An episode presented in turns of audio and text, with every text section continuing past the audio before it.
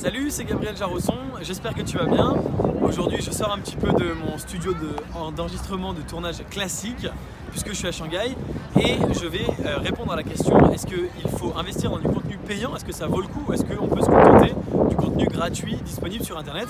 Avant de commencer, je t'invite à t'abonner à ma chaîne YouTube en cliquant sur le bouton s'abonner pour recevoir toutes mes vidéos, tous mes conseils d'investissement et prendre ton indépendance financière. C'est parti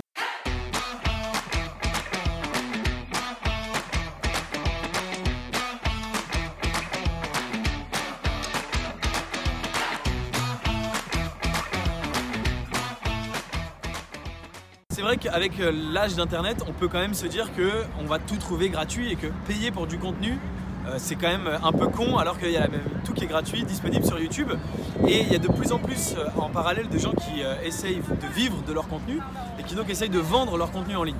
Et donc la question que tout le monde se pose, que tu te poses peut-être, c'est finalement, on parle très fort, hein, c'est est-ce que bah, ça vaut le coup d'investir dans ce contenu, payant, ou est-ce que je me contente du contenu gratuit? J'en parle bien sûr souvent sur cette chaîne. Un des meilleurs investissements que tu puisses faire, c'est un investissement dans toi-même. Donc ça peut être investir dans ton capital euh, pour créer ton entreprise, investir dans des bouquins, dans ton éducation. Et c'est pas forcément une éducation scolaire, mais une éducation business, entrepreneuriale. Et donc euh, ma réponse à cette question, pour l'avoir testé un certain nombre de fois, c'est que oui, ça peut valoir le coup. Alors méfie-toi, il y a plein de gens qui prennent, euh, qui repackagent un contenu existant gratuit pour le faire en payant, donc qui reprennent tout ce qui existe déjà et qui vont te le vendre. Là, tu as un peu perdu ton temps.